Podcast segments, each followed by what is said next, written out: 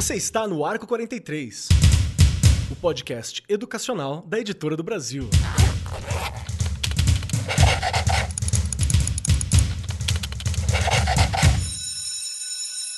Saudações, saudações para você, amigo, colega, professor, professora, educador, você que trabalha na área de educação, seja lá qual for a sua área, ou é fã. Às vezes você é fã de educação e tá aqui ouvindo a gente porque quer saber como é que tá rolando as coisas da educação. Às vezes você é fã da Regiane, vê ela lá na TV e você tá aqui ouvindo a gente porque você tá com saudade de ter mais Regiane. Às vezes você é fã, vai que até de mim, pode ser. Sejam muito bem-vindos ao nosso Arco 43 Podcast, que é trazido a vocês pela Editora do Brasil. E como sempre, a minha destra. Ah, antes eu tenho que falar o tema. Eu sempre faço essa graça do tema antes, mas eles já leram o tema, né? Tá no título do episódio. Hoje a gente vai discutir sobre finanças, juventude e redes sociais. Como conciliar? Como conciliar isso de maneira funcional, né? Porque próximo essas questões todas já estão se atravessando, mas como que a gente concilia isso tudo? E a minha destra hoje para me auxiliar aqui, como sempre, está ela, Regiane Taveira. Re, como é que você tá? Como é que tá a semana aí? Eu tô bem, a semana continua do mesmo jeito. Hoje é sexta-feira, a gente grava de sexta, não é? A gente já falou isso aqui pros nossos ouvintes, pras nossas ouvintes. Mas o trabalho continua, seja em casa,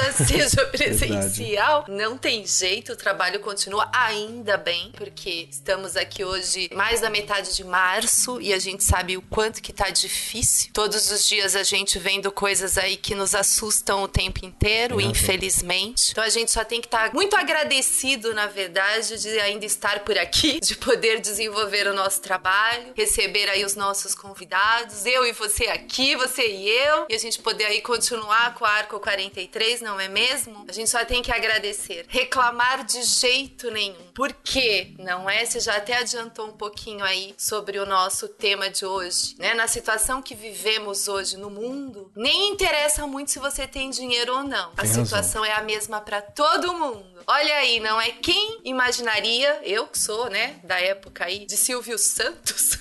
quem imaginaria Silvio Santos na fila do SUS ali para tomar uma vacina? Com tanto dinheiro. Então será que é importante a gente só guardar? Será que é importante a gente pensar que o viver, o agora também faz parte? Será que se endividar para realizar sonhos é importante? E aí a gente vai discutir tudo isso por aqui, né? Perfeito, Rê. Muito obrigado por já começar puxando algumas questões que atravessam nessa discussão que a gente vai fazer aqui hoje, que a gente precisa mesmo falar. Precisamos falar sobre dinheiro, precisamos falar sobre consumo, a gente precisa conversar isso com a juventude. Hoje em dia, graças às modificações da BNCC, isso começou a ser falado como algo essencial, mas precisa ser discutido. Isso são questões importantíssimas no mundo que a gente vive hoje. E como você, meu querido ouvinte, já sabe, nós não estamos aqui sozinhos para discutir esses assuntos, porque tadinho de nós, né? A gente não tem capacidade para discutir tudo isso e a gente sempre convida pessoas incríveis, maravilhosas, de alto garbo e elegância para trazer informação e discutir essas temáticas, trazendo formação também para você que está aqui com a gente ouvindo. E hoje, ao nosso lado aqui, está a Maria Gulo, que ela é graduada em administração de empresas pela FAAP, já trabalhou com organização, planejamento de eventos nacionais e internacionais, foi diretora de planejamento estratégico e marketing de vários shoppings por 12 anos, atua no terceiro setor há mais de 20 como consultora de projetos de impacto, sócia fundadora da Associação Agente Cidadão, conselheira do Colégio Mão Amiga e em 2018 cofundou a plataforma de doações B Social, que tem como desafio incentivar e promover a cultura de doação de forma duradoura, contínua e sustentável. Maria, tudo bem contigo? Como é que estão as coisas por aí? Tá tudo funcionando? Tá tudo bacana? Oi, Marcos. Oi, Rejane. Oi, ouvintes. É um prazer estar aqui. Graças a Deus está tudo bem. E como vocês falaram, a gente está online, mas a gente está trabalhando muito. É um ano muito, muito intenso. Continua sendo, porque a gente virou o ano. Parece que a gente está vivendo o mesmo ano de 2020 de novo, né? Como aquele filme que a gente vira o ano e começa tudo de novo. Infelizmente, é muito importante a gente continuar esse nosso trabalho e entender que presencialmente ou à distância a nossa missão segue, os nossos jovens estão crescendo, né? Crescendo e vivendo esse momento da pandemia. Vamos dizer assim, quem tinha vivido dos nossos avós, pais, a Terceira Guerra Mundial, Segunda Guerra Mundial, desculpa, falava, né? Ah, eu estava vivo na época da guerra. Essa é a nossa Terceira Guerra Mundial, na minha opinião. Então, os nossos filhos vão fazer parte dos livros, nós também, mas eles muito mais do que isso, porque eles estão tendo que aprender a viver em tempos de pandemia. Mas é um prazer estar aqui e espero poder colaborar discutindo esse tema tão importante. Você já puxou uma coisa muito bacana para a gente falar depois, que é justamente quase uma economia de guerra, né, que a gente está vivendo e a gente precisa trabalhar e lidar com isso tudo. Maria, muito obrigado pela tua participação, muito obrigado por ter você aqui. E junto com a Maria também, compondo essa mesa virtual que eu adoraria que fosse real, quem tivesse uma bolachinha, um cafezinho, mas ainda estamos aqui em distanciamento social, está Alisson Ramos Artuso, que é professor de ensino médio e pós-graduação no Instituto Federal do Paraná. Tem graduação em física, mestre em educação, doutor em métodos numéricos, pesquisa sobre educação há muito tempo, finanças, ainda trabalha com criminologia. É autor de vários materiais didáticos de ciências humanas, sociais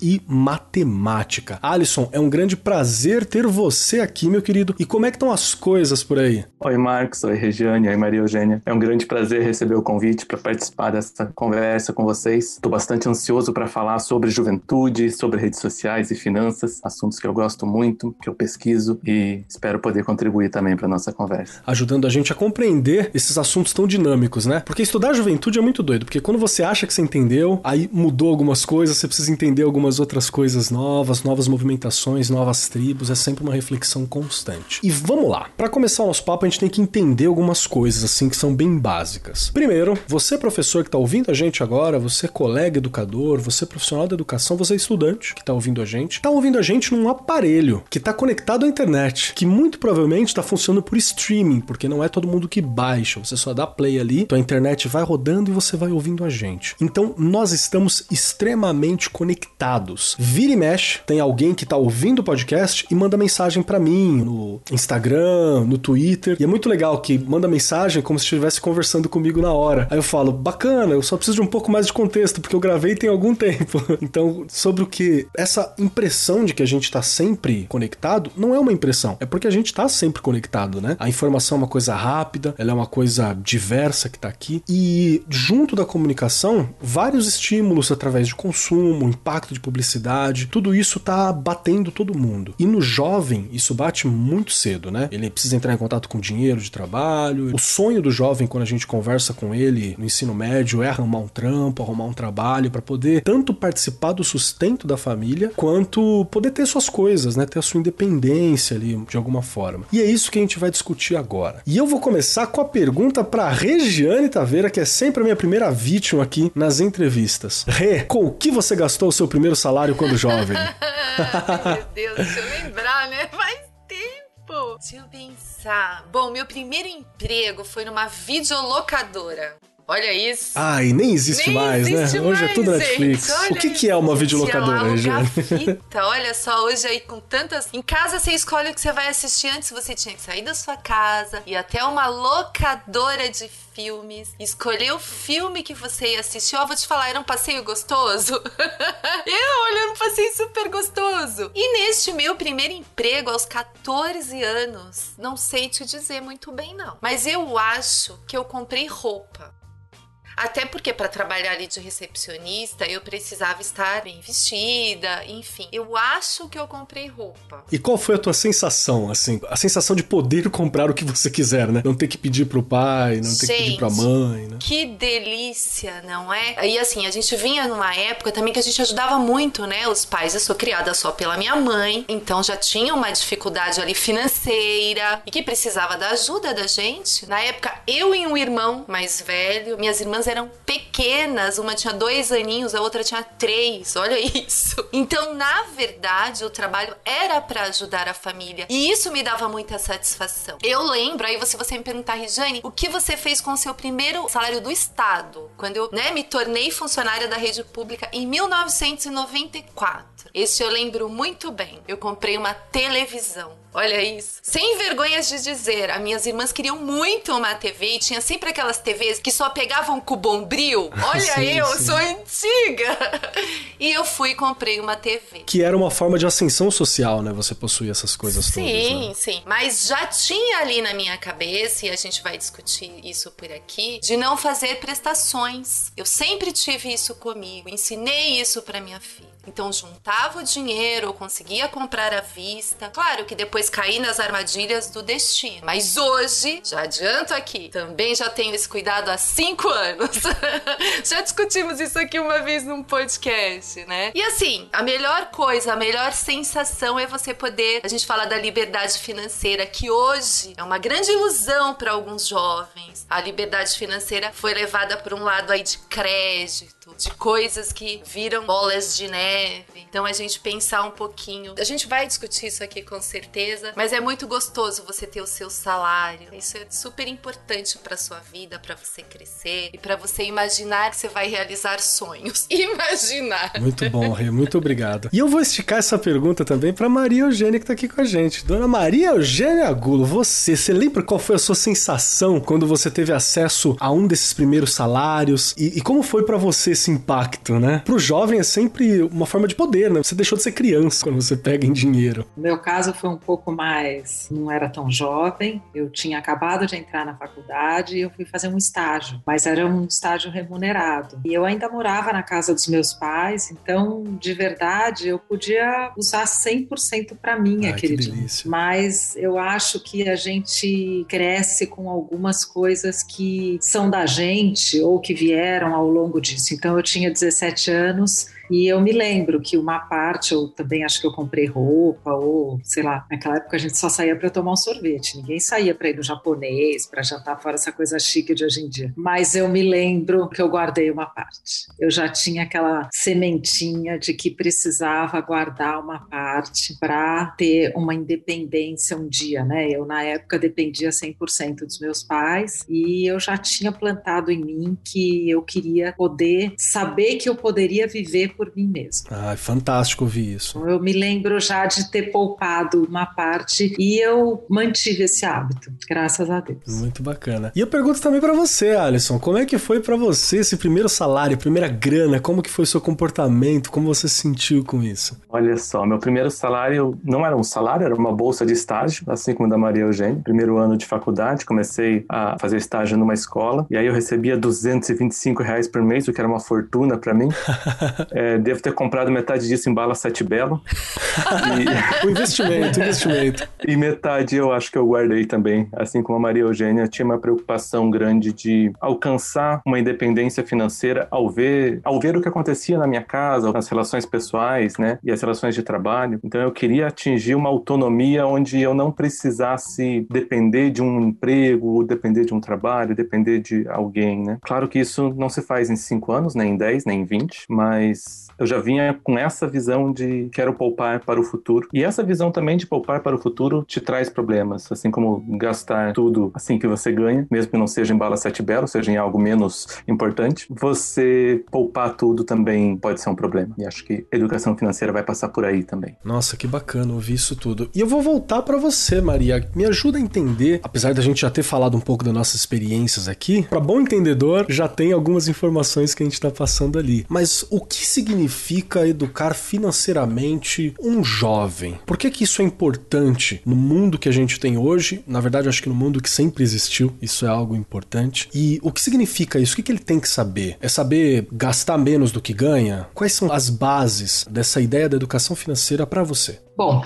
eu, como eu falei, eu já pensava em guardar uma parte, mas isso me mostrou que eu precisava entender quanto eu gastava, quanto eu precisava, quanto eu recebia, eu precisava entender essa matemática. Então, no meu caso, eu desenvolvi uma planilha. Eu tenho uma planilha mensal no meu computador, se eu pegar lá, nem vou falar disquete, que tinha antigamente, porque o Alisson vai rir da minha cara, mas eu tenho esse hábito, então eu sei daqui a dois meses o que, que eu já tenho contratado, o que, que são meus custos fixos. Então, eu acho que o primeiro momento para educar financeiramente é entender quanto você precisa, quanto você custa, quanto as coisas custam, né? Porque aí você consegue dimensionar, vai com uma analogia boba, como que você vai distribuir os pedaços do bolo? Você pode guardar um pedaço maior do bolo, você pode gastar um pedaço maior do bolo. O que que implica se você gastar o bolo inteiro? Aonde que você vai precisar depois, vai faltar o bolo? Então, a hora que você entende, faz a conta, e nesse ponto para mim era bom porque eu tinha facilidade em matemática. Então, eu montava lá minha planilha, eu mesma fazia o meu Excel, punha lá as somas e conseguia entender. Eu acredito que todas as crianças, a partir do momento que elas aprendem matemática, elas entendem. Quando a conta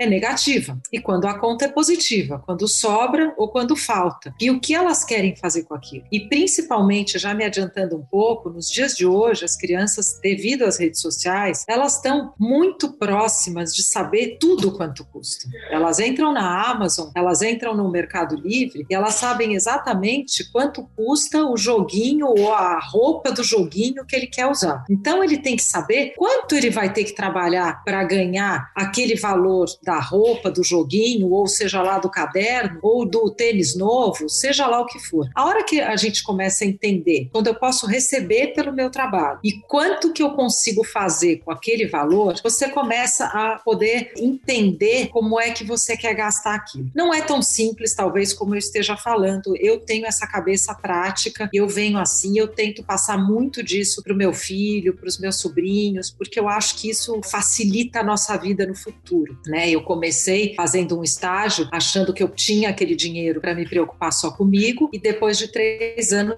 eu perdi meu pai. E aí você vê que você precisa descobrir como é que o seu trabalho vai te remunerar para você pagar aquelas contas. Então, nem sempre a gente consegue fazer essas contas com calma. Mas eu acredito muito na educação financeira como base da educação para o desenvolvimento do quanto eu ganho, quanto eu tenho capacidade, ou eu posso, ou até oportunidade de receber ou não, porque a gente sabe também, depois a gente entra num segundo assunto, que é a dificuldade de oportunidade num país como o nosso e o que vai dar para fazer com o dinheiro que eu recebo. E aí começam as contas: quero dar uma entrada num apartamento, ou quero gastar com um estudo que vai me qualificar mais para eu poder melhorar o meu rendimento, mas fazer conta eu acho que é muito importante. Nossa, que show de bola pensar que é bem simples, na verdade, se a gente parar para entender, né? Que é justamente dinheiro na mão é vendaval. Se a gente não sabe quanto a gente tem para onde que tá indo, todo mundo já teve essa experiência. Tinha lá uma nota de 50 reais e aí você fez a doideira de trocar ela. Quando você troca 50 reais para gastar 5, 10 reais, some aquele dinheiro da carteira assim numa velocidade incrível. Por quê? Porque a gente não vê ele indo embora. Então acho acho que essa ideia de escrever mesmo, você tem uma planilha, não precisa nem ser no Excel, pode ser numa folha de papel, é entrada e saída, né? O básico, é isso. Com certeza, não precisa ser no Excel. É, é bem simples, não, entrada e saída. Ter certeza que tá saindo um pouco menos do que tá entrando é muito bom, acho que é um cuidado específico. Eu vou puxar para você, Alisson, para ti, o que, que significa educar financeiramente um jovem? Por que, que você acha que ele é importante isso e quais são as bases da tua percepção relacionada à educação financeira? Ó, eu acho que educar financeiramente um jovem é fazer com que ele conheça e desenvolva noções de economia, mas também reflexões sobre dinheiro, sociedade e consumo. As dicas práticas, elas vão existir, a gente vai dar várias delas aqui, mas eu entendo que educação financeira é bem mais do que isso. É também essa reflexão. Mas existem outras formas de entender que são legítimas. Educação financeira, por exemplo, focadas em empreender ou acumular riquezas, ou focadas em aspectos matemáticos de finanças, em cálculos de como decidir ou não para um financiamento, para um investimento e escolher entre as opções disponíveis que existem. O meu doutorado em métodos numéricos é sobre isso, é sobre o desenvolvimento desses modelos matemáticos de escolha do mercado financeiro. Ah, mas eu penso que o foco da educação financeira não deve ser esse. Não que não englobe tudo isso que a gente está falando, todas essas vertentes de acumulação ou de escolha e de dicas práticas, mas que deve se focar em reflexões sobre dinheiro, sociedade e consumo. E o jovem ter essa multiplicidade de visões pode ajudar muito ele a tomar suas decisões. Nossa, eu já adorei um outro ponto aqui dessa fala que foi justamente a questão de que educação financeira não envolve só dinheiro, ela envolve comportamento. Acho que a Maria já puxou isso logo no começo, na fala dela também, quando ela fala sobre ter a cabeça, né, de lidar com os números, de lidar com o contar, ter a cabeça de guardar e de poupar. Tem uma questão cultural, inclusive, aí, né? Eu que dou aula para ensino médio, a gente tem muito uma questão cultural de ostentar, da importância de você ter algo para mostrar. E é uma das questões que eu falei muito no início de 2020, foi quando eu peguei projeto de vida. Foi que, ok, se é para você você, eu tenho um motivo, mas você precisa mesmo comprar pro outro ver, né? É uma,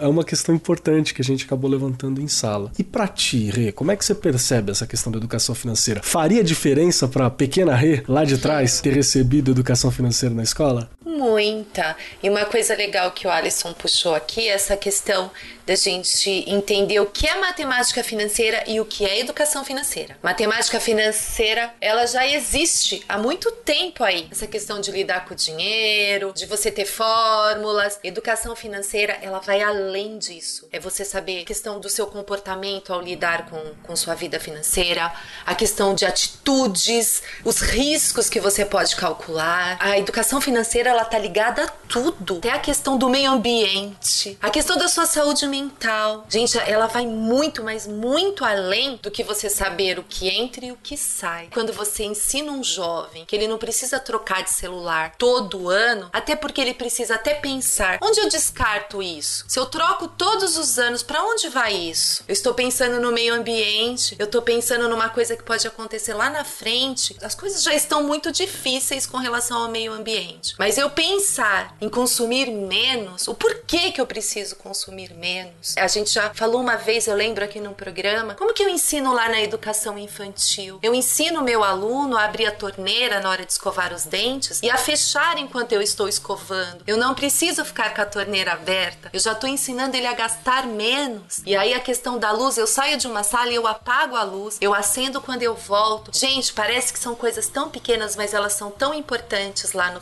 futuro, não é? E eles levam isso para casa também. Agora a Regiane pequena, se tivesse tido uma boa educação financeira, essa educação que eu tô falando, não a matemática financeira. A escola ensinava muito fórmula, isso, aquilo, aquilo. A gente nem entendia o que tá aprendendo. Essa é a verdade, né? Como que eu colocava em prática tudo aquilo na minha vida? Isso que é importante. Em todas as disciplinas, como traz a BNCC pra gente aí, o tema transversal da educação financeira, ela traz dizendo exatamente isso. Eu aplico isso em todas as disciplinas. Nossa, se eu tivesse entendido essa questão que a gente tem aí de estudar o dinheiro, como que as coisas surgiram. Se eu soubesse até da questão da propaganda, a questão da primeira propaganda ali, guarde seu dinheiro para você realizar o seu sonho. Quando começou lá as cadernetas de poupança. E depois isso mudou, porque o que, que interessa ter uma caderneta de poupança? O cara quer que você deva. Então aí veio o cartão de crédito.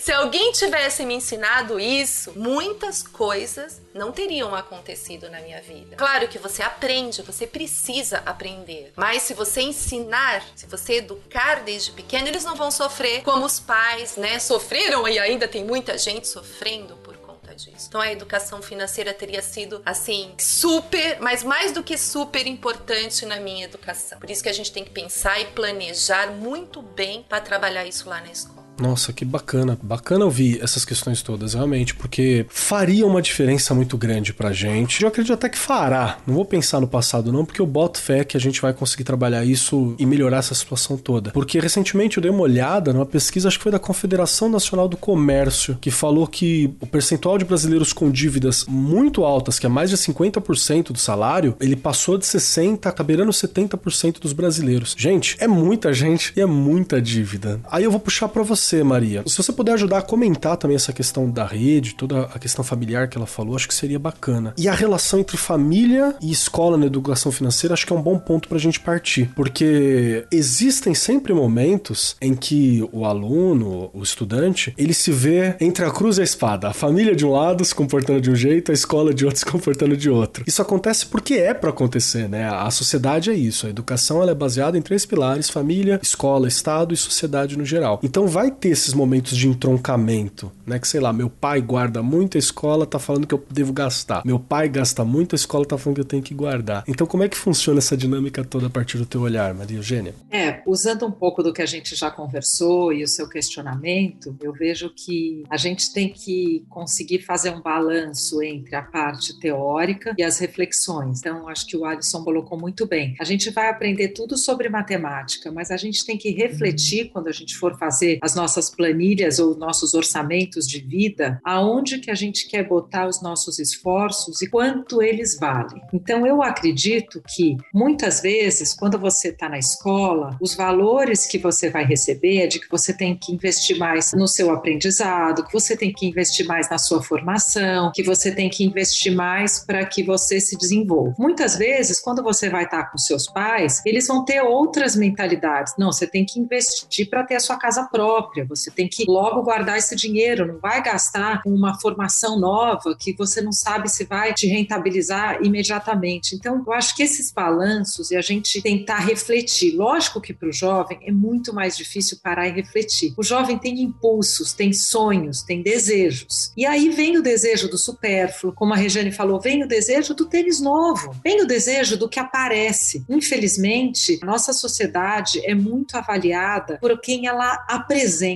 e não pelo que ela é. Se a gente pudesse, todo mundo, a gente está vivendo num ano diferente, né? um período diferente, porque já passou um ano, onde a gente está atrás de uma tela. Então eu posso fechar minha tela aqui e botar um desenho ali. E vocês vão entender o que eu ouço, como eu me posiciono, e não mais a imagem que vocês estão vendo de mim da tela. Então eu acho que isso já é uma grande mudança. E uma outra coisa que eu vejo que é muito importante, e acho que os pais estão tendo experiência com isso. A gente está em casa, a maioria das crianças está em casa, e a gente vê o que eles estão aprendendo. A maioria dos assuntos que eles aprendem e que são obrigatórios para que eles se formem no ensino médio são pouco usados na prática. O que é uma pena, porque eu vejo meu filho ávido e curioso por informações, não necessariamente as que ele está recebendo. Então, assim, a gente lida aqui com um outro dilema quando a gente fala de escola e casa. A gente quer o melhor do que os nossos filhos podem nos dar. A gente quer que a escola possa tirar o melhor da capacidade deles. Só que a escola tem que seguir um currículo obrigatório. Ela não consegue parar e olhar em cada criança para que caminho vai. Então, eu acho que tem que haver um mix aí. A escola vai passar, que é obrigatório, até porque ela vai ter que depois emitir esse diploma. Nós, como pais, temos que entender quais são os nossos valores e começar a plantar sementes. Eu acredito muito nas sementes plantadas porque a cabeça das crianças é fértil. Então, a semente do bem, a semente da preocupação com o próximo. A gente está tendo uma aula disso durante essa pandemia. E a semente de que todos nós somos responsáveis pela sociedade que a gente vive. Eu acredito muito nisso, por isso que desde cedo, além de poupar, eu comecei a doar. Eu acredito que a gente tem que ter os nossos valores em prática. A gente também não pode só ter esses valores como filosofias. Sem ações, as palavras não se confirmam. Estou ficando aqui um pouco até falando umas palavras assim, talvez mais difíceis para as crianças, mas eu acredito muito que a criança tem um poder transformador, até influenciador dos seus pais, do seu entorno e do que ela está aprendendo junto aos professores. Acredito na escola que não é mais só o professor lá na frente e os alunos ouvindo. Um círculo onde, lógico que a matéria tem que ser dada, mas a discussão tem que fluir. Temos que ouvir essas crianças e dar a chance deles transformarem o mundo. Eu acredito muito que eles vêm mais mais doadores, vêm mais preocupados com o outro, vêm mais preocupados com o meio ambiente, com o mundo que eles vivem, com reciclar, com reutilizar, com tantas coisas importantes que a gente sabe que se não forem feitas agora, o mundo vai por um caminho sem volta. O mundo é finito. Acho que eu já falei muito. Deixa eu ouvir um pouco os meus colegas.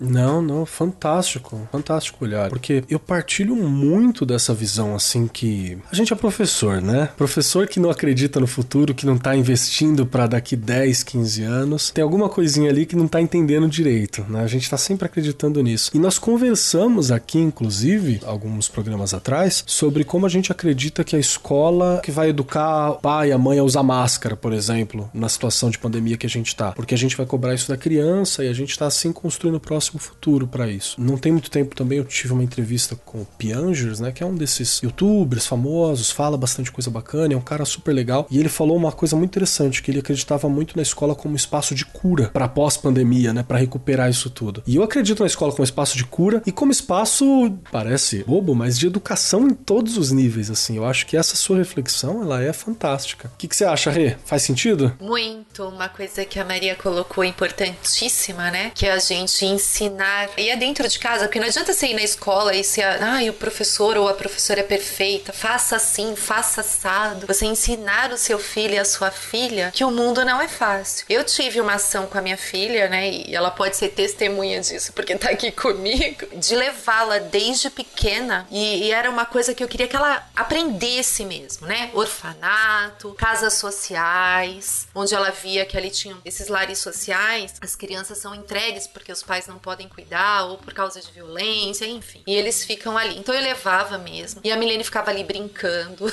vendo aquela realidade, tomava lanche com aquelas crianças, era o que tinha ali naquele momento. Então ela tomava. O que a gente podia fazer e a gente continua com essa coisa ainda até hoje. Esteja como estiver, a gente sempre procura entregar alguma coisa para uma criança. Outra coisa também que mexeu muito com ela foi a questão de levá-la em lares de idosos. Então eu levava os dois, né? O extremo. Tem gente que fala: "Ai, você é doida, Regiane, pra que isso? Pra que não? Pra ela ver é o começo da vida para quem não tem e o fim, porque infelizmente não é fácil. Então as duas coisas ali de você já não ter uma família que cuida de você, né? O que que aqueles idosos precisam que lutaram a vida inteira para os seus filhos, pelos seus netos. Não vou aqui julgar se colocar num lugar desse é viável ou não, porque eu sei que tem pessoas que têm que fazer isso. Dependendo da condição da pessoa, não tem o que ser feito. Mas eu digo que é legal o seu filho, sua filha conhecerem essas coisas, porque você não vai estar tá só falando, porque falar é muito fácil. Ai, tem criança que não tem o que comer, tem criança que não tem casa. Se você leva para ver, muda. A minha filha tudo que ela, ah, mãe, pode dar que isso aqui eu não uso. Não pode não sei o que, que isso... ah, então pode dar. Não tem preocupação com marca, né? Eu acho assim o máximo. Ah, não, mãe, tá bom, pode ser isso mesmo. Então, coisas assim. E você não ensina falando, você ensina levando e ensinando, porque a gente ensina esse tipo de coisa. E aí essas coisas vão mudando o comportamento das pessoas. Queria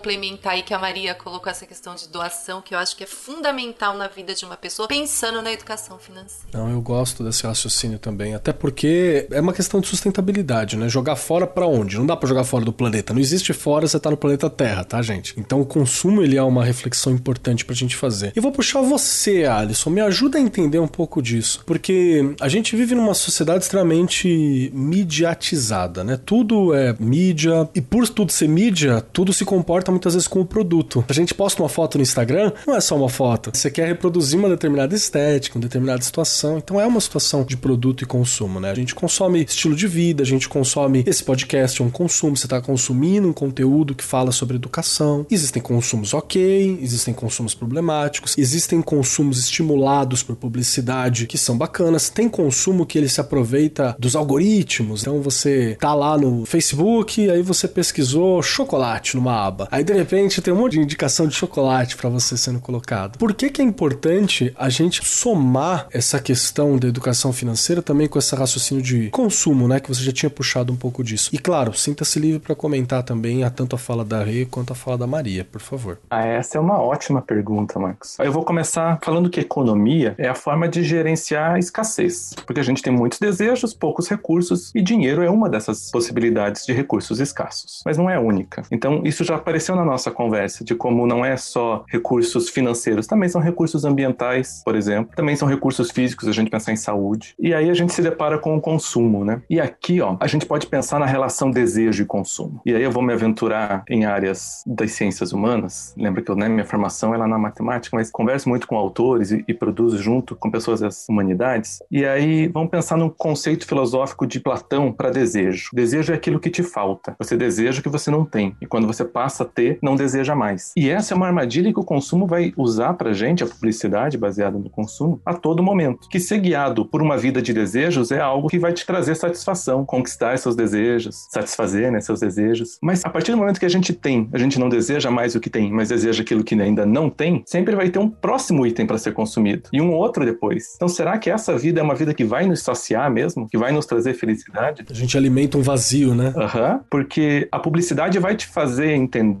ou quer te fazer entender, que você vai ser feliz consumindo aquele produto. E aquele produto pode ser a viagem, pode ser o chocolate que você citou, pode ser a roupa que vai te dar um status, um carro, um celular de última geração, um cheirinho novo do carro, até isso, né? Vira na nossa cultura. Jantar fora todo dia, esse funciona para mim, porque eu adoro comidas. E claro, existe a publicidade mais ou menos honesta e manipulativa. É legítimo na transação comercial, alguém tá querendo vender algo, você é um consumidor para comprar esse algo. Mas quem cuida desse lado da venda são agências enormes de publicidade, de propaganda. Quem cuida do lado nosso do consumidor é a família, é você próprio e é a escola. É isso que a gente está tentando falar em educação financeira, né? Trazer a escola para esse lado das reflexões de consumo, para você pensar sobre a vida que você está tendo e se é isso que você quer mesmo. Eu quero tênis novos, eu quero consumir recursos ambientais do planeta, eu quero que algumas pessoas possam concentrar mais dinheiro do que outras, riquezas do que outras. E aí as redes sociais, elas vão deixar isso ainda mais complexo, né? Esses impulsos promovidos pelas propagandas e os algoritmos computacionais. E essa é uma outra grande questão. Nossa, que loucura, né? Porque a gente tá atravessado por todas essas questões e elas estão muito, não vou nem dizer maquiadas, não é essa a, a palavra, mas elas todas atravessam a nossa relação com o mundo mesmo, porque hoje mesmo que a gente está em pandemia, nós estamos aqui utilizando uma ferramenta digital, né, que está passando por isso, que existe uma necessidade para uso dela, usamos redes sociais para conversar, para lidar. Então, toda essa questão ela tá atravessada. O que eu tô sacando aqui é que quando a gente fala sobre educação financeira hoje, é muito abrangente. Tá relacionado a toda a relação nossa com a realidade, com o mundo material que tá dado em volta. É essa a visão mesmo, Maria? Ou eu tô meio perdida? É, eu, eu entendo assim. Nosso dia a dia é uma relação, como o Alisson falou, desejo-consumo. Então, isso faz parte do dia a dia e do que a gente põe como objetivo para nossa vida. E não dá para fugir disso, não dá para a gente voltar para a época que a gente fazia troca ou outras coisas. E hoje em dia não é só o desejo consciente, né? Eu acho que todo mundo viu aquele filme que fala como os algoritmos, para falar a palavra correta, ou na minha visão, os robozinhos, estão analisando a gente e mandando a propaganda certa para a gente. Então, eu estou falando, meu celular está aqui do lado, ele está me ouvindo. Se eu repetir três vezes aqui a palavra chocolate X ou Y, ou sapato ou a roupa, daqui pouco ele me manda essa propaganda. E eu não concordei que ele me ouvisse, mas a gente fiquei muito assustada quando eu vi que a tecnologia é capaz de fazer a gente acreditar que a gente queria aquilo e que não foi sugerido para gente. Então, a inteligência da tecnologia atual consegue influenciar os desejos que a gente achava que eram genuínos. Isso é muito mais complicado quando a gente fala de desejo e consumo, porque antes, vamos dizer assim, talvez a nossa vida de jovens ou crianças fosse mais simples, né? Como a Regiane falou, a gente tinha uma televisão, o telefone era fixo, eu que tinha três irmãs, era uma luta, nunca chegava a vez de alguém. Se tivesse uma amiga que falasse muito, ou da minha mãe, ou do meu pai, ou de uma das minhas, nem chegava o dia do namorado ligar, esquece. Então, assim, a vida não tinha tantos influenciadores externos, e nem tô chegando nos influencers, hein? Eu digo assim, estímulos externos de um monte de propaganda, a propaganda visual na rua, a propaganda visual no celular, mas essa inteligência que está ouvindo a gente e analisando o nosso comportamento muito mais do que a gente acha que o nosso comportamento é, porque a gente também tem essa mentalidade que não, não, eu não sou assim, isso eu não consumo, eu não sou esse perfil, não sei o quê. Eles conseguem botar a gente no algoritmo e sai lá o que a gente precisa. Parece que foi assim incrível. Nossa, como que eles pensaram que eu queria ver isso hoje? E tem toda uma inteligência por trás. Então, o consumo está muito mais incentivado de uma forma que a gente não imaginava. Agora, como desplugar? Como que eu falo para o meu filho? Ah, você não vai hoje, corta a internet dele, corta o 4G, corta tudo. Ele me pergunta assim: e eu faço o quê agora? Eles não sabem lidar com esse momento. Eu dou um monte de ideia, mas a ideia tinha que vir dele. É difícil, é muito difícil para nós, que somos de uma geração que viveu um pouco diferente, encarar tudo isso. Eu limito horário disso, horário daquilo, só aquela pessoa insuportável, mas cansa. A gente queria que plantasse e viesse deles essa maturidade, mas é muito difícil. E eles vão viver com esse algoritmo, eles já são o algoritmo, eles já são a estatística. Então, assim, eu entendo que a gente tem que talvez parar, respirar e tentar entender quais são mesmo os desejos e não ir no impulso. Mas é muito difícil falar isso para um jovem. Nossa, mas acho que essa reflexão é importante demais. A gente tem que, na verdade, olha só, professores que estão ouvindo a gente, pega na minha mão aqui. Tudo isso que a gente está discutindo tem a ver com o projeto de vida, tem a ver com o que você quer para você, tem a ver com a, a educação financeira que a gente está passando. Só que educação financeira para quê? Né? Essa acho que é a grande questão. A gente quer educação financeira para quê? Na fala da Maria, ela já puxou toda a questão de uma educação financeira que seja humana, né? Que lembre de doar, que lembre das pessoas que precisam. Na fala do Alisson, ele também puxou uma educação financeira que seja consciente. E a rede também puxou uma educação financeira que sacie aquelas necessidades que a gente sente que tem. Tudo isso a gente está puxando aqui na fala. Então, eu acho que tanto a educação financeira quanto o nosso processo como professor, ele tem que passar pelo processo de você se conhecer, no mínimo, o tanto em que os algoritmos te conhecem, sabe? Você tem que, no mínimo, estar tá ali, nesse nível, assim. Faz sentido isso?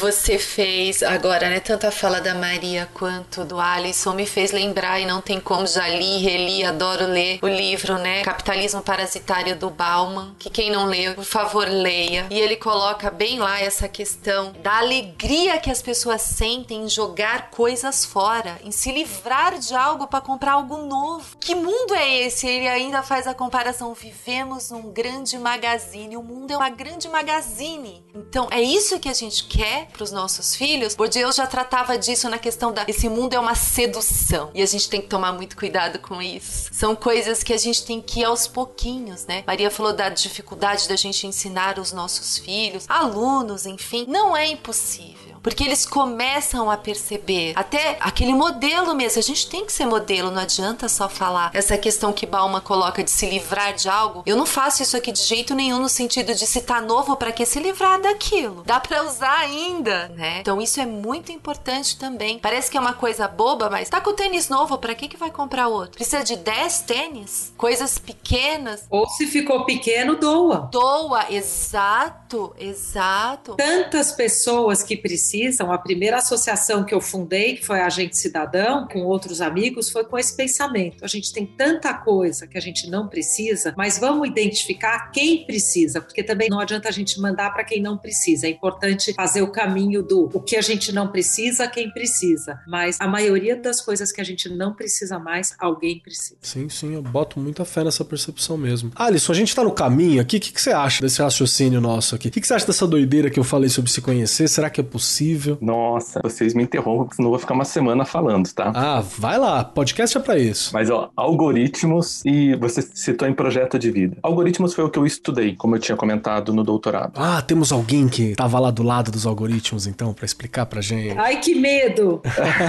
Nesse sentido de métodos numéricos como técnicas para reconhecer padrões. Eu não fiz isso com mídias sociais, mas é o que as mídias sociais fazem. E um primeiro ponto legal é, eu acho que dá para mostrar para os alunos como que esses algoritmos funcionam como ideia e até como princípios matemáticos, porque a matemática por trás deles não é tão complexa assim. São operações básicas. Dá para ter num livro, dá para ter numa disciplina de educação financeira noções, né? Lógico, você não vai fazer o que o Facebook faz, mas você vai ter uma noção de como que aquilo é feito pelo Facebook. E aí, para citar um exemplo, né, de, de redes sociais, de tecnologias digitais, o ponto de entender como eles funcionam é que essas redes elas captam tua atenção. O que elas fazem é vender a tua atenção para anunciantes. E aí são os melhores cérebros do mundo, com os melhores supercomputadores computadores do mundo desenvolvendo esses mecanismos para atrair tua atenção. É claro que você cai. É claro que funciona com qualquer um de nós. O meu cérebro, contra os melhores cérebros de psicologia social, engenharia, computação, matemática, desenvolver esses algoritmos, eles me convencem que, nossa, como é legal ficar aqui, ó, cada vez que eu vou para baixo aparece postagens novas, de repente vem uma boa, né? O caça-níquel que era aquele amigo que faz tempo que eu não vejo, aquele vídeo de cachorrinho que eu gosto de assistir. E aí, no meio disso, ele vai identificar um bom momento de me vender algo. E esse vender algo não me preocupa só pelo consumo, mas é um pouco do que a Maria Eugênia falou. É uma mudança de comportamento também, porque a rede social ela mostra para mim algo muito diferente do que ela mostra para vocês. E eu começo a viver só naquela realidade que eu tô enxergando. E se eu um dia, quando eu tava com fome, cliquei no anúncio de comida vegana, porque aquele foi o anunciante que ganhou o leilão da minha atenção no momento, nos próximos 15 dias eu vou ser bombardeado com informações sobre veganismo. Até um ponto em que eu vou falar: não, não quero mais comer carne, eu vou ser vegano mesmo. E pode não ter sido uma escolha consciente minha, mas eu só consegui perceber essa realidade. E eu falei em veganismo ou não, porque esse é um assunto mais debatido, mas eu poderia ter dito em terra plana, em movimentos anti-vacina, em grupos extremistas. Então, esse é um perigo muito grande, que não é proposital do algoritmo, é um efeito colateral dele. O que ele está tentando é chamar a tua atenção. Se ele encontrou algo que chamou a tua atenção, esse algo vai ser bombardeado sobre você enquanto funcionar. Então, sabendo disso, você pode, mesmo que adquira o produto, não no anúncio que ele te deu, você pode tentar ludibriar o algoritmo. Mesmo quando ele encontra algo que é do teu interesse de uma escolha consciente, você pode fazer isso por fora, comprando fisicamente no mercado, numa loja perto de você. Então, existem técnicas meio bestas, mas que a gente pode adotar para que o algoritmo conheça menos sobre a gente. Pode passar pra gente, então, que isso é bom.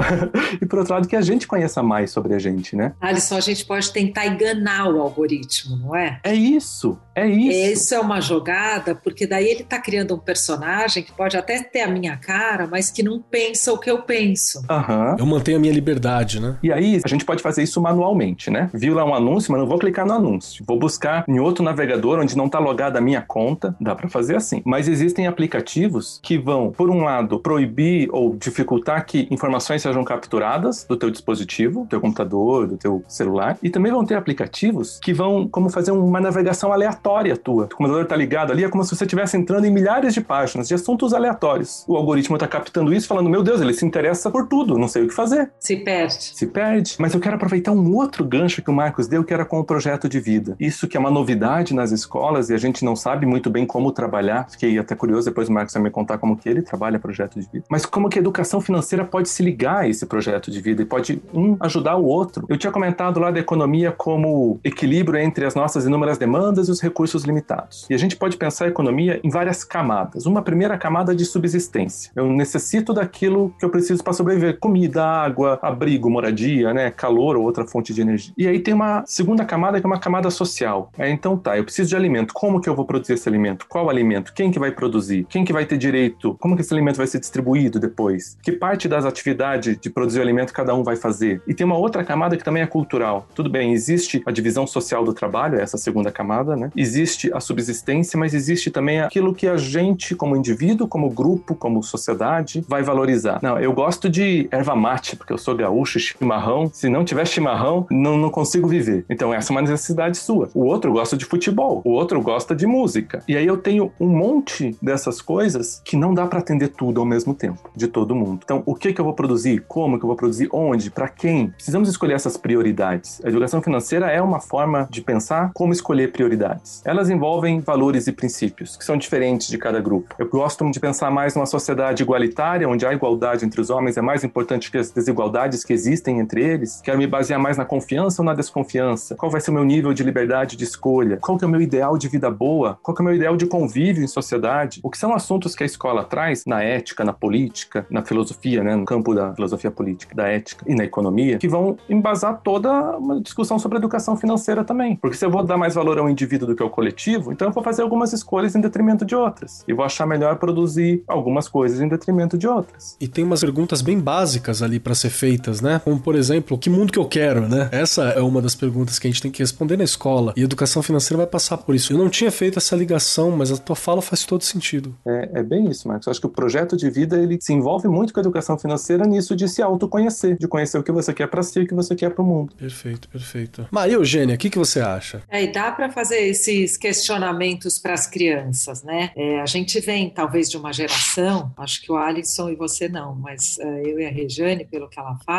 que a gente não era ouvido. A gente só tinha que seguir o que era previsto para gente. Eu vejo hoje em dia que a gente tem que ouvir as crianças em perguntas como essa: qual é o seu projeto de vida? O que, que você acha que é um mundo ideal? O meu mundo ideal pode não ser o do meu filho. Lógico que eu quero plantar valores e sementes. Eu sou muito apoiadora do movimento Dia de Doar Kids, né? Movimento incrível. Depois, vocês que estão nesse mundo de escola e têm oportunidade de estar com muitas crianças e muitos jovens, eles têm crianças e jovens ali que dão dicas incríveis. E a gente fez uma pesquisa no final do ano passado, antes do Dia de Doar, que é a última terça-feira de novembro, né? A primeira terça-feira depois do Dia de Ação de Graças, que era uma pergunta aberta para as crianças, que era o que te incomoda no mundo? Porque eu tenho uma ideia do que, que me incomoda. Eu quero que todas as crianças tenham direito à educação, independente do CEP, de onde elas vieram. Essa é a minha premissa. Aí você vê, assim, as crianças têm muita preocupação. Meu filho falou: eu quero tirar as pessoas que eu vejo na rua, as pessoas e os animais. Então a gente tem que ouvir a eles, porque ali já tem a essência do adulto que vai se formar. Ou seja, ali já tem uma dica do que vai ser o projeto de vida deles, independente da idade. Lógico que ainda é uma coisa mais crua, não está elaborado, não considerou tudo que eles vão aprender e que vão vivenciar. Mas é importante começar a alimentar e tentar desenvolver com eles essas ideias, porque eles são capazes de desenvolver os projetos de vida deles. A gente já consegue ver pequeno um pouco do perfil de cada indivíduo. E eu acho isso muito importante, a gente querer passar valores, mas também os ouvir. O indivíduo não é formado só pelo que ele recebe, ele vem com características, com habilidades, com virtudes. Então, é importante a gente fazer essa mistura, né? Os dois círculos têm que ter um pedaço do círculo que se encontra, não é só um nem só outro. Mas eu acredito muito na construção conjunta e no planejamento conjunto mesmo, para chegar num lugar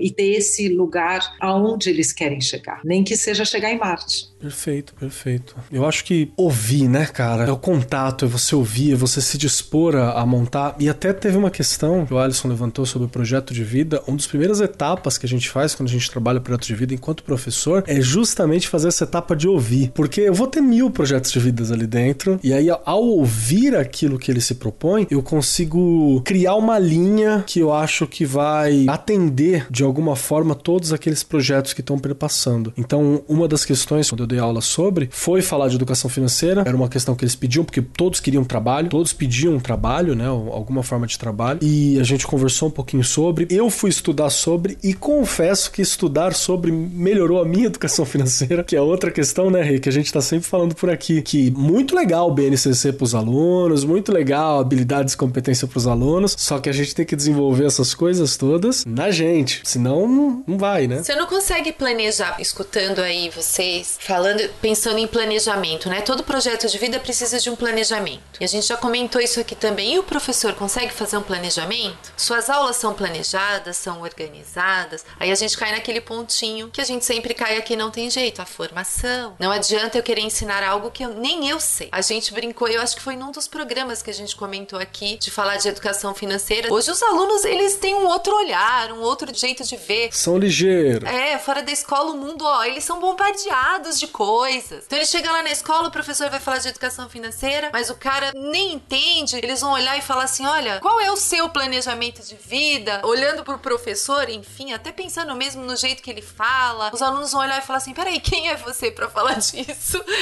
Vai, vai. Quem tá em sala de aula sabe que tem o julgamento, né? Você tem que estar tá sempre ligeiro com eles, não tem jeito. E você precisa realmente entender do que você tá falando. Você precisa estudar, a gente precisa bater nessa tecla de terem pessoas bem formadas para trabalhar lá desde a educação infantil até o ensino médio. Projeto de vida não começa no ensino médio. Vamos falar sempre isso aqui. Eu começo desde que eu nasci.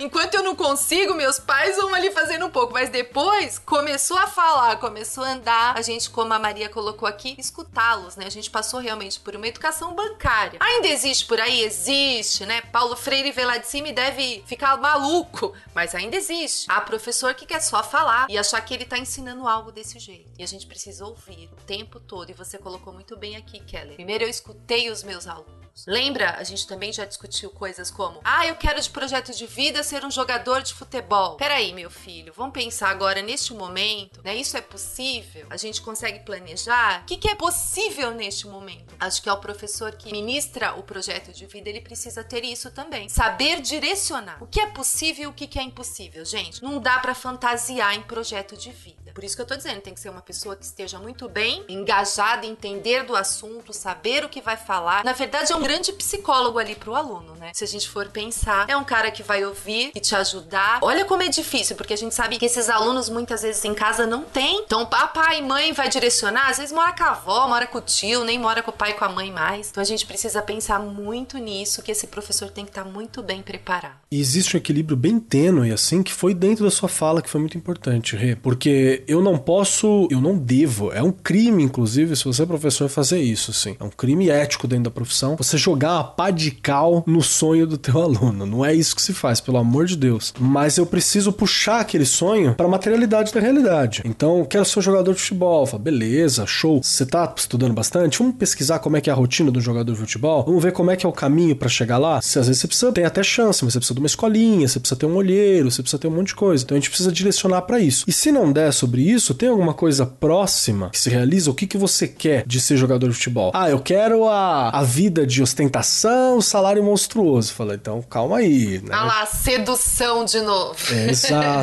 Então, esses diálogos são importantes. E o mesmo acontece quando a gente fala sobre educação financeira. Né? Eu tô aqui na periferia, a Rê também já trampou muito tempo nisso. É muito fácil você cair naquela de assim: ah, não, mas vocês não têm nada, estão numa situação difícil. Pra que, que vai ter educação financeira? Amigão, é aí que tem que ter educação financeira, você entendeu? Para que a pessoa entenda que ele não precisa viver numa economia de escassez da própria vida a vida inteira. Ah, mas ele não vai conseguir poupar. Tudo bem. Então aprende a gerir primeiro. Assim que você aprender a gerir, depois você vai ver que pode poupar. Ah, mas eu vou poupar 10 reais. Tá bom, é melhor do que mês passado quando você não poupou nada. Faz sentido, Maria, isso que a gente tá falando aqui? Total, total. A gente acredita e as pesquisas indicam que todas as pessoas da população economicamente ativa podem doar recorrentemente 5, 10, 15 reais. Se a população inteira doasse, a gente não teria projetos sociais com falta de dinheiro. A diferença é que hoje a doação está na mão de poucos doando muito. O que a gente quer, inclusive, quando a gente propõe uma plataforma como a que a gente fundou, é a democratização da doação. Qualquer pessoa pode entrar na plataforma e doar 20 reais. Aí as pessoas perguntam: 20 reais vai transformar? Vai, se você doar recorrentemente e mais mil, duas mil, três mil pessoas fizerem como você. Então, assim, eu acredito muito, a gente acredita muito, a cultura de doação em si, o movimento da cultura de doação em si tem como primeira diretriz educar. E é aí que a gente entra e acho que é uma das coisas mais importantes que eu vi nesse tema. A educação forma indivíduos. A educação financeira, a educação social, a educação cultural. E ela vai moldando, mas com informação é muito mais fácil você entender o mundo, querer saber para onde você vai. Perfeito. E para você que é professor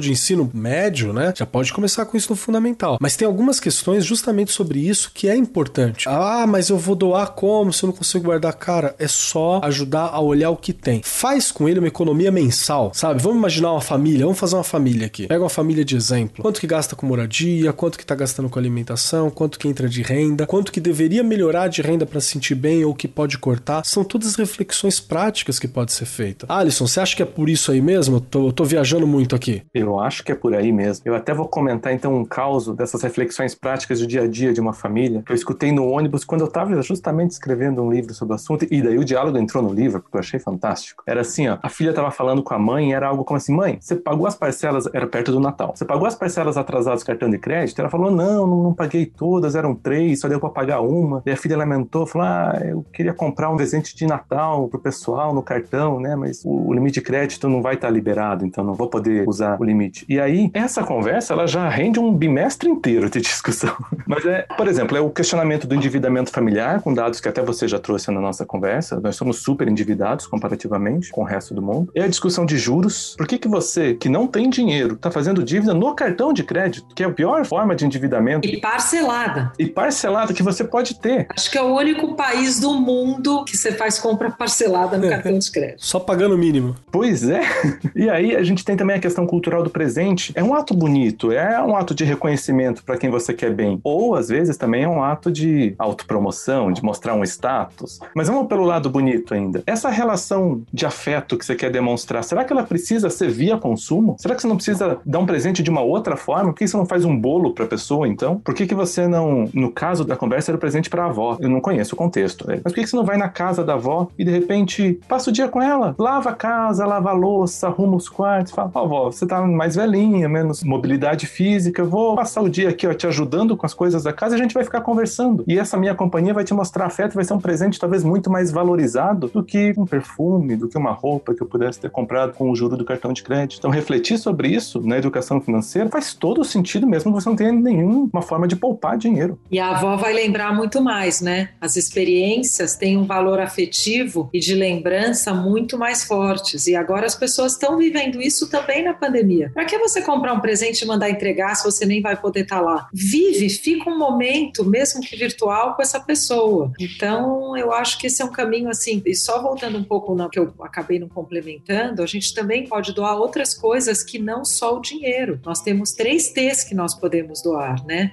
São os nossos talentos, o nosso tempo e o dinheiro que a gente fala de tesouro. Então, assim, eu doar o meu tempo, como nesse caso, doar para minha avó, fazer uma companhia, ela vai ter aquilo na memória afetiva dela. Aquilo vai valer muito mais do que um presente comprado numa loja. Nossa, eu partilho muito desse olhar. Eu gostava muito de. Agora não tá dando para fazer mais, né? Porque não dá para visitar o pessoal. Mas eu gostava muito de fazer coisas manuais e presentear, sabe? Sei lá, faz um quadro, faz um desenho. É um ato muito bonito e é um ato único, né? Gente, eu quero muito convidar todos vocês para que a gente faça um outro bate-papo num futuro, espero que não muito distante, pra gente falar sobre outras questões como juros, bolha financeira, sabe? Jovem que já não é mais tão jovem, né? Tá saindo da casa do pai cada vez menos jovem, porque a gente tá nessas situações e algumas outras discussões da realidade. Eu acho que tem muita coisa dentro do tema da educação financeira que a gente ainda pode trabalhar. Infelizmente, pela limitação de tempo, a gente não vai conseguir. Então, eu estendo um novo convite para você, Maria, para você, Alisson, para Rê, que sempre vai estar aqui comigo. Então, o convite é nosso para estar aqui pra gente falar sobre essas questões todas, porque eu acho que é muito importante. Vocês topam um retorno no futuro aqui pra gente continuar essas discussões? Claro. Será um enorme prazer. Eu tenho uma lista de perguntas pro Alisson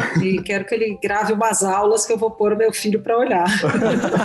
Perfeito, Tô olha aí. louca para pegar essas aulas. Olha aí, já tô curtindo muito isso. E caminhando agora pro final do nosso programa, eu preciso avisar você, Maria e Alisson, vocês que para poder sair dessa plataforma aqui, senão os algoritmos não deixam, tem três questões que precisam ser respondidas. É óbvio que a gente vai primeiro aqui passar para Regiane responder as três questões, que é para dar tempo do convidado pensar, né? A gente pega meio de surpresa. São três questões finais. A primeira questão é: se você gostou desse bate-papo, se você achou bacana, se você gostou da troca que a gente tem aqui, o que que você achou dessa conversa. A segunda questão é como que a gente acha você. Se você pode ser encontrado, se tem alguma forma de contato, se tem algum projeto, alguma coisa que você trabalha que é importante ter visualização aqui. E a terceira questão é uma indicação, algo que você deixa para os nossos ouvintes aqui para ecoar ao longo da semana no vidinho deles. Pode ser algo, pode ser uma frase, pode ser um pensamento, pode ser uma conclusão, uma música, um livro, o que você achar melhor, o que você gostaria de compartilhar conosco. E vamos lá, minha querida querida, aquela que nesse momento não está com a gente, porque enquanto a gente está gravando agora, estamos em recesso, né? Os professores, a Rê também está trabalhando, mas está trabalhando de casa. Mas aquela que está ao vivo pro Brasil inteiro, aquela que está lá espalhando sorriso e aquele dado gigante que eu acho incrível. Adoro aquele de dado, ele né? aparece, ó, tem um dado gigante incrível lá na Rede Cultura. Regiane, as três questões clássicas para você, Regiane. Bora lá. Bom, adorei o programa e a gente já começa a pensar aqui numa série de coisas de como realmente a gente precisa continuar falando disso. Não é tão simples, mas a gente precisa continuar batendo nessa tecla, que é um assunto super importante. Para me encontrar, estou por aqui, estou aí nas redes, né? O Instagram, Facebook. Estamos por aí. Para ficar ecoando, vou repetir o livro. Eu acho que todo mundo devia ler Capitalismo Parasitário do Bauman. Leiam, que vocês vão tomar um susto. Tudo que é dele eu já gosto muito de ler mesmo. Quando eu releio o que eu reli agora, você começa a pensar quanto a gente poderia ser diferente.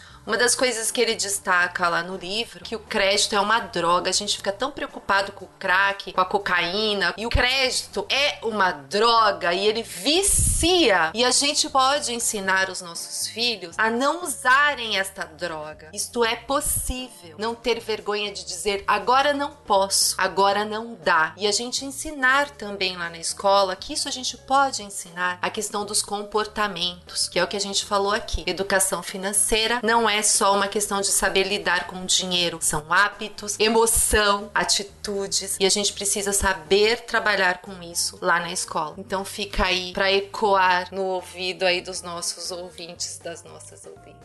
Ah, show de bola. Muito obrigado. E sempre precisa. Alisson Ramos Artuso, com você, três questões para você poder sair daqui, senão você fica travado na plataforma e a gente só vai falar com você semana que vem, na próxima gravação. Você fica aqui, ó, preso com a gente. As três questões são: o que, que você achou do programa, como foi para você pensar, bater esse papo, trocar essa ideia. A segunda, como que a gente te acha, que forma de contato, de acesso que você tem, se é que você quer ser encontrado, tá liberado. Querer ficar escondido, não tem problema. Estamos em isolamento social. E a terceira questão é o que, que você deixa ecoando com os nossos ouvintes. Então vamos lá. Achei fantástica a conversa. Foi um prazer conhecer a Maria Eugênia Gu, as ações de doação, as iniciativas que ela traz. Não conhecia, fico muito satisfeito de ver isso acontecendo. Muito legal conversar com a Regiane, com você, Marcos. Para me encontrar é um pouco difícil, porque de fato eu evito o uso de redes sociais. Eu tenho meu Facebook, eu entro lá de vez em quando. Você pode mandar mensagem por lá. Vai ter o meu perfil no LinkedIn, mas eu acho que vai parar por aí. Twitter não tenho mais, Instagram não. Acho que é Facebook. Depende, né, do perfil do que você precisa. O LinkedIn também vai servir. Bom, minha indicação. Já que falamos tanto de algoritmos, eu vou, vou falar de um livro de um sueco chamado David Sumpter, mas escreve Sumpter. O nome é Dominados pelos Números. Os algoritmos que controlam nossa vida. E aí ele vai falar dessas grandes empresas, fake news, consumo, como que isso é um efeito colateral dos algoritmos e como eles funcionam. Muito do que eu falei aqui tem inspiração nesse livro Dominados pelos Números. Acho que quem gostou da conversa pode gostar do livro também. Nossa, muito obrigado. Tenho certeza que pro professor que tá ouvindo a gente tem boas aulas dentro do livro, então. E agora você, Maria Eugênia Gulo, por favor, você tem aqui que responder aquelas três questões, senão fica travado no limbo da internet. Três questõezinhas para você. Se você gostou desse bate-papo, como que a gente te encontra e aonde que a gente te encontra, se você quiser ser encontrada. E a terceira questão, o que, que você deixa ecoando nos nossos ouvidos ao longo da semana? Bom, eu adorei esse bate-papo. Foi um prazer conhecer vocês, Marcos, Rejane, Alisson. Eu acho que a gente vive aqui um confronto também de gerações e de como as mentes se formam. E eu admiro tanto uma pessoa que fez a sua formação toda em exatas. Eu talvez pudesse ter ido atrás disso e fui para outras coisas, mas eu acho incrível e eu vejo que essas cabeças se desenvolvem de uma coisa que parece que é exata, mas ela vai para um lado filosófico. Então acho mesmo que a gente tem muito ainda para conversar. Quero convidar vocês a visitarem a nossa plataforma e mais do que isso, me darem a sua opinião. A nossa plataforma é um negócio de impacto, é muito nova, é uma startup, ela tem dois anos no ar, www.bsocialbemudosocialtudojunto.com.br. Então, assim, olhar lá a experiência, né? Na verdade, o objetivo é que ali ah, a gente oferece um portfólio de organizações já validadas, ou seja, a gente já checou a idoneidade, a seriedade do trabalho, você consegue fazer uma operação financeira rápida, fácil e segura, a plataforma gera um recibo e depois de um tempo você recebe um relatório de acompanhamento do recurso. Então, a gente fala que é o círculo virtuoso da doação, mas eu preciso muito da opinião de vocês, então, quando tiverem um tempinho, entrem lá. E já que a dica é um livro, queria indicar para vocês um livro do Arun Gandhi, que é o neto do Gandhi, que chama A Virtude da Raiva. E nesse livro, uma das falas dele é sobre os nossos talentos. Então, o que eu queria deixar para todo mundo é que todos nós temos talentos para doar. Os talentos não são nossos, os talentos nos são emprestados para que a gente os ponha a serviço da humanidade. Nós somos cuidadores dos nossos talentos. Então, vamos compartilhar eles para o bem do próximo e para o bem da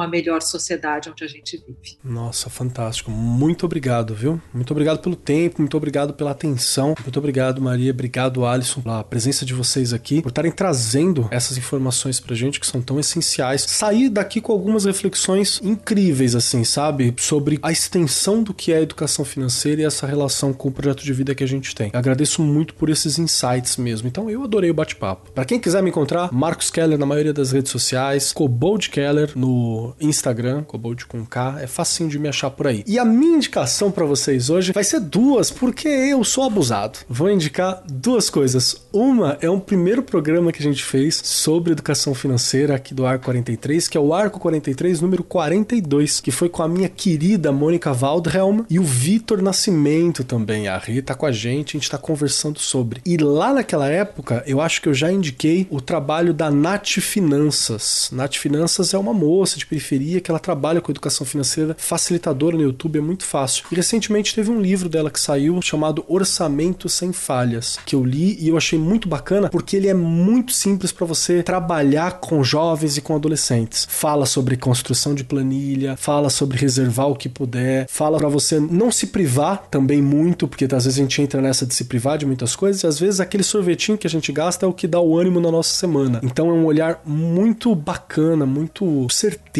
Eu acho que fica legal aí a Nath Finanças, Orçamento Sem Falhas, como indicação também. No mais, agradeço muitíssimo a presença de todos vocês. Mônica, muito obrigado pelo seu tempo, obrigado por estar aqui conversando, por ter partilhado toda essa visão sobre doação, todo esse sonho construído em realidade através da sua plataforma, viu? Agradeço muitíssimo pela sua presença. Brigadaço. E Alisson, obrigado demais por ter vindo aqui, por trazer todo esse olhar sobre os números, por dar um medinho também na gente. Acho que esse medinho é importante, né? A gente ficar ligeiro com todas essas redes sociais. Obrigado pelas reflexões que você passou aqui pra gente. Rê, obrigado por ser maravilhosa e estar tá sempre do meu lado aqui também, que hoje eu tô agradecendo todo mundo. Se vocês quiserem falar alguma coisa, fica à vontade que eu finalizo agora. Muito obrigada pela oportunidade, pelo tempo e por estar aqui com vocês dividindo e aprendendo. Obrigado, gente. Foi muito gostosa a conversa e que venham outras. Que venham outras. E saúde para todo mundo. Ai, sim, precisamos de saúde. No mais, muito obrigado por você, ouvinte, que tá aqui acompanhando a gente. E não se esqueçam, o Arco 43 tá toda semaninha aí acompanhando você, ajudando a cestar. Você já fica ali com a gente, já participa desse evento todo. Agradeço muito a tua presença e eu sou Marcos Keller. Até semana que vem.